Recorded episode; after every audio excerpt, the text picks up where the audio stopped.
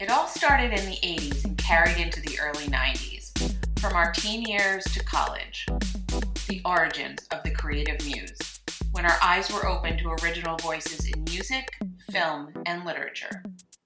It's where we began to understand the possibilities of artistic expression, from spoken word to hip hop, from avant garde to punk rock, books, films, and songs that inspired us. I'm Kim Selby, and for as long as I can remember, I've been an avid consumer of film, music, and literature. I'll go to the ends of the earth to find those original gems that move and entertain me. I'm also the producer of this podcast. And I am author T. Reilly. My writing can be dark, surreal, off the wall, and out there. There's a list of visionaries from all sorts of disciplines I credit to helping me find my voice. We're going to take a look backward at where it all began for the both of us, how it shaped our taste today, and how we create. So let's get started. All right, so you touched a few minutes ago, you touched on um, the fact that Tales from the Crypt came from a horror comic book. And some of the comic books and some of the other stuff that was uh, going on horror wise in the 80s was definitely on the indie side. I don't were you reading horror comics? I was reading Archie comics, so I wasn't reading I was. It was actually the only comics that that I read. I, I, was not into superhero comics or anything like that. Yeah, I mean the horror horror comics didn't start in the 80s, but just like this whole renaissance that we're talking about, they, they came back strong in the 80s. And and there were there were some big names putting stuff out like uh, like uh, DC, uh, home of Superman and yeah. such. Uh, they were doing some horror comics, um, but there were a lot of of um, of indie pieces out there, and and and I I don't have anymore. I, I would love to collect them like I collect albums. Yeah. that would be really cool, but but so I I don't have the same recollection that I do with film or, or some of the books that I read. But um, but whenever I went into a place, usually in Philly, and and I would definitely pick them up, especially when I was much younger, like 10, 11 years old.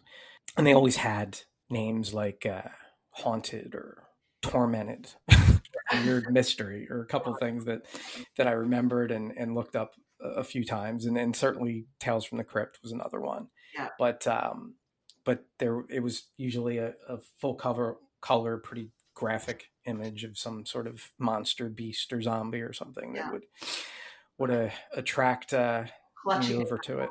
his hand. But uh, but you're right. I mean, there there was a lot going on, uh, more uh, underground, if if you will, and worldwide. So our very first podcast that we did was on the video store, right. and um, that that was my access to it. So I I, I got to see uh, the the independent stuff that was happening around here, right? Um, plus the direct to video stuff that never even made it to a movie theater, went straight to the video right. which were often very low budget. But but I also got an opportunity to see things that were foreign as well, and um, there were some really interesting foreign comic books. No, no, I'm talking about film. No, I oh, okay, okay. The the, the yeah, there there were a lot of really interesting stuff happening. Um, mainly, I think coming out of Italy. There was a lot of uh, pretty graphic, pretty gory horror stuff that came out of Italy, and then there were just some strange, off the wall things coming from from like Australia was another place. Um, so yeah, video store was a was a great opportunity to see those gems that, that were never going to be on the, the big screen, or if they did, they were in very limited circulation. Right. Yeah. Um, have, but no, I was just going to say I don't have um, the connection to that world as much as I did to the more mainstream. So it's interesting to hear from from you what you had come across back then. Yeah, and, and South Street or in a video store. And it's I'll just reinforce what I said at the beginning of this. There was a lot that I, I wasn't into. There was a lot that I saw either way because I've I had friends that loved horror, and we would just we'd go to that video store and we'd, we'd pick things out. And and the things that I was reading, again, I was more drawn to the horror comics, but there was a lot going on underground. If you if you looked at at fiction, uh, there was this whole splatter punk fiction that that was big, um, really graphically written stuff. The comics. Then you had you still had the the pulp fiction that was around that that I I guess it started back in the 50s that that that still you know had a place within within this this renaissance and then the, the films as well. And and and those films they they they ranged from serious films that were attempting to do what you were seeing from from Clive Barker and others just at a, a much lower budget. Then you had campier stuff like Sam Raimi. I said at the video stores was one of my favorite with Evil Dead, and then you had the the mm-hmm. low budget Troma productions happening. Right. But I was trying to think without just duplicating what we said in the video store, just to to think of of of a couple of things that really moved m- me, yeah, not necessarily in a great way, but or just just uh, that, that really stick out from that that time period. And and I already mentioned the the comic book, so that was a really big thing for me, especially when I was younger. Right. And then moving into to my early early teens, at the at the, the beginning of that going to the video store, there, there's two that that stuck out for me. Well, one was earlier on, one was a little bit later, but both hitting in in the 80s. Um, one was uh, a movie called Dead End Drive-In. Okay. Uh, it was an Australia film. Okay. And if we happen to be getting listeners here who are diehard horror fans, they're probably screaming at their smartphone right now or whatever they're listening and going, that wasn't a horror film. But again, back to the blending of genres. There was right. definitely horror elements to it. Yes, it was probably closer to sci fi, but it was a bizarre movie. What, what was the name of it? Dead End? Dead End Drive In. Drive In. So it takes place sometime in the future. Uh, it's a dystopian piece. Okay. Which it's if you if if you know me well, you're surprised that I would even pick this because I am not a fan of dystopian stuff. Just just not. Um, especially after going through a pandemic. I was going to say, especially now, we're sort of living in a dystopian world. Right. But but it is, and and so it takes place in an abandoned drive-in on the okay. property of an abandoned drive-in, and people are sent there who are not um, not uh, conforming to whatever that society is. And they're mainly teenagers. And so they become their own society microcosm. And it's and it's real low budget stuff. It all takes place at this drive-in, like just on the grounds. Um, I had thought when I saw it that um, that they wanted to do a film and and uh, needed to do it really low budget, and this was the only thing that they could rent that was big enough to put a movie right. in. So they did it. I, I, mean, literally, that's how, how it seems. But but I actually, when I was looking it up again, it, it looks like it's based on a on a book or a short story um, that had existed. Uh, you may see that while you're looking. Yeah, just scrolling through um, the cover of the the movie poster is very creepy. Yeah. And then and then the other film is Sleepaway Camp. Oh, all those camps. Yeah, th- this was the camp of all camps. Content right there. The camp, the camp um, murders or the scary camp. Yeah, and, and, obviously Friday the Thirteenth is the one people think of when they right. think of the camps. Th- this was one that, um, and I, I, I, I encourage people to see it, uh, just for that getting that 80s feel of, of what they did with horror um, with a warning that that it could be definitely offensive especially in today's context mm. um, what's the name of it sleepaway camp sleepaway camp, camp. Oh, okay. it has uh, it's a slasher movie it's definitely a slasher movie that has a very very uh, surprising ending that that really feels like it came out of nowhere. Okay. Um, and I remember being 13 years old. I was your typical rude 13 year old boy, and there were very few things that could keep my mouth shut. And I'm fairly certain that I was just very quiet and going, just not really just processing what happened at the end. What did I just watch? Um, Oh my god, that's yeah, and I'll leave it at that. Hopefully, that was enough for people to at least go like, "What is he talking about?" I'm going to Google this right now. Yeah, you can go check it out yeah. For yourself. Yeah. It's funny just to see some of the I guess it's one of these where it's, you know, multi sequels or a whole fran I guess we would now we would call it, you know, a franchise. But some of the pictures, yeah, definitely brings back, right, the slasher film. That's a whole nother another umbrella aside from the camp setting. I don't know, I think the idea of have you ever just to go back to um Dead End Drive-In, were you old enough to go to drive-ins, drive-in movie theaters? Have you ever been to one? Yeah, when I I well, as you know, South Jersey's to this day still has a drive-in movie theater. Yeah. I I have went, you know, later in life, but I went much younger. So I didn't go in my teenage years. I went there was there was one, I think it was in Edgewater Park. Okay. Not that people would know that, but uh not too far from where I'm, we're at now. But um so I mean, we're talking between like 7 years old and like maybe 10 or 11. Right. It's just funny just to think about, you know, having had that experience, right? You can put yourself in a driving theater and thinking, Correct. oh my God, that would be really scary. Yeah. Oh yeah. Yeah. I, I mean, it's it's hard if you've never been to a drive-in theater to just describe to you that they're just on the grounds of this drive-in theater. It's it's it's not really um, if you've never been to or you haven't seen the film. It's kind of hard to explain because honestly, even if you try to explain it, there's really not much to a drive-in theater. Yeah. Drive-in theater is a big patch of land because you need to get a lot of cars on it. It's got a lot of speakers, little speakers that you Pull up pull up, next to so you can hear the film. Oh It's God. got a big screen We're really dating ourselves. and it's got a small building that you can buy popcorn in and go to the bathroom. That's it. Mm-hmm. Yeah, it was fun. It's another topic we could uh, go down and talk about all the drive-in movies we've been to. Um, I guess my point is, it's interesting, you know, talking about this, and you were, talking about sleepaway camp, we're talking about drive-ins. It's the whole atmosphere of where they are, right? I mean, Mhm. being outside in the dark at a drive-in theater is scary. Being outdoors at a campsite with just forest around you and the fact that these are low maybe low lower budget films it's interesting to see that from like a production point of view like where can we film in one spot that we don't you know we don't have to have a lot of travel or a lot of different sets. Just rent the drive-in and film there for however long you need to.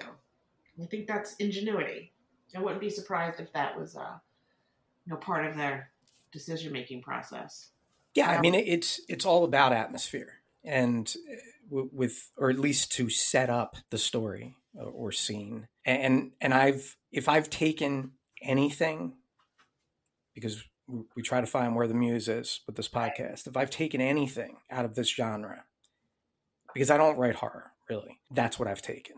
It's Yeah. it's the atmosphere. mm-hmm. um, that's what I've incorporated in my stories. And that's not to say that I, I don't write anything that would have a horror component to it. If you if you re if you read my short story collection, I think there are probably t- three stories in there that people would probably qualify as horror. But I think if you read them all, they're all dark I think you'd at least I think you'd at least give me credit that there's whether you like my stories or not that that atmosphere component is probably incorporated into all of them. Yeah, I mean, uh, having read, you know, your work, yes, I would agree, and especially grayscale, you definitely get that atmospheric feeling, and maybe because it's longer than some of the short stories, but I feel like there's a little bit of something scary in everything that I've read that you've written. So but it, I- it definitely and thank you and i and that that if i took anything from horror to, to create my work that mm-hmm. that's what i took. Yeah, yeah but, but i will say once upon a time i was a film major for for my bachelor's degree. And once upon a time when when i didn't have responsibility right. that's all i wanted to do was make one horror film Hmm. have it be some big cult thing and then Be done. and be done. So I mean, I, I really did love the genre back then. Oh sure. yeah, yeah, for sure. Yeah, I will say just to I don't know if it's, we're putting a cap on this section or we want to talk about music a little bit. I think one of the, if not the first or one of the first, and I'm really gonna date myself, so just give me don't don't make fun of me. One of the first movies I saw in a drive-in theater was Invasion of the Body Snatchers, which mm-hmm. was 1978, so it's not quite 80s, but I was probably nine or 10 whenever, you know, in 78, I was nine turning 10. And that, I, that's one of those movies that has stuck that little snippet of those people being born out of those creepy pods. Fast forward how many years later, 40 some years later, and it still creeps me out. So that's an amazing movie. If you liked it, I'd encourage you to see the original. is even better. That goes okay. back to the early 60s or late 50s. Yeah, this was definitely the, the 70s version. Yeah, and, I know which one. It's Donald Sutherland, I yep. believe, it, right? Mm-hmm. And those pods and his face and him screaming and I I'm sure was also without me knowing it at the time, but the atmosphere of being in the car in this open field in the dark um, you know, you're feeling a little exposed and scared. And I was probably with my parents, but yeah, that's I can uh, merge those those memories for sure. Yeah, it's fun. Before we leave the film the indie conversation here, can I can I tell you a, a film school story real of quick? Because it has to do with atmosphere, uh, and it's really the only good story that I have. That, okay. Because all my films were bad, and uh, this one would have been bad if not for the mistake. So, do, do you know what day for night is? Have you ever heard that term? Uh, I've heard of it, but fill me in. And it's relevant to what we're talking about now because we're talking about lower budget films and that sort of stuff. So, so day for night is a film technique where, back when you used film, where you would change the exposure and shoot in the daytime because shooting in the daytime is cheaper because you don't need all the lighting and all that stuff because even if you're shooting a movie in the dark, especially on well, not just special on film, on anything, you still need lighting. I mean, it's you're not going to pick up an image. So you're basically changing the the exposure, shooting in the daytime, so that it looks like the scene is taking place at night. Okay, all right, that makes sense. So fast forward here to one of my film classes, we had a project to do a short. I can't really remember any more of the details about it, other than had a partner to do it with. We decided to to use a friend and the shot that we were doing was her in a white dress running through the woods. Okay. I can't take, give you any context because i don't remember. Okay. So the thing about shooting on film we were shooting on 16 millimeter. The thing about shooting on 16 millimeter or shooting on film period it's not like shooting on video and you can look at it in the camera what you did and then do it over if it didn't work. You, you, only see it when it gets developed. Ah. And so and you didn't do a lot of takes because we were poor college kids and we had to pay for that film. So you had to you had to develop 16 millimeter film. No, you would send it. Uh, it was actually uh, for for any uh, sports fans out there. All of Temple University, that's where I went. All of their film was developed by NFL Films. They actually had a contract to to do the students do it in their labs, develop in their labs, and send it back. NFL Films is in South Jersey, right? so anyway, so I, we didn't get to see it till basically it got put on a projector in front of class. So you would have no idea really what you captured, or if we captured anything. Wow. So, so put it on the reel. Wow. Goes on the screen, and you could barely see anything we screwed up the exposure totally. Okay. Like you're just seeing hints of her dress. Oh my in broad daylight. Some of her hair, her hands. She's running oh through the woods, and we're just looking at each other like, man, we screwed this up so bad because they had nothing to do with what our story. You know, it was right, completely unintentional. Professor turns it off, looks at the class. So that's the best thing. Said, "This is the best example of day for night." that oh. I've ever seen a student do in my life. You want to talk about atmosphere? You wow. want to talk about scary? You want to talk about horror? This is how it's done. And then he looked at us and he said, Why don't you explain to them what oh. day for oh. night is? Oh. We're like, uh, Professor, why don't you explain? oh my God, that's so funny. we had no idea what he was talking about. Oh my God, that is awesome. Oh my God, that is so funny. Yeah. Do you still have it? No. No. I don't have eh, I, I don't think unless there's stuff in an attic at my mother's house. I, Yeah. I don't know. But uh, but yeah, so there there's the ending to that. Um, but we wanted, I think we wanted to talk about music a little bit too. Yeah. But um you know i'll just make a, a comment it's interesting too just to see you know maybe that was the beginning of you having to present on your feet or you know think on your feet while you're talking to a group of people funny Yeah, yeah. yeah Thanks for listening to Origins of the Muse. You can find out more about T at author-treilly.com.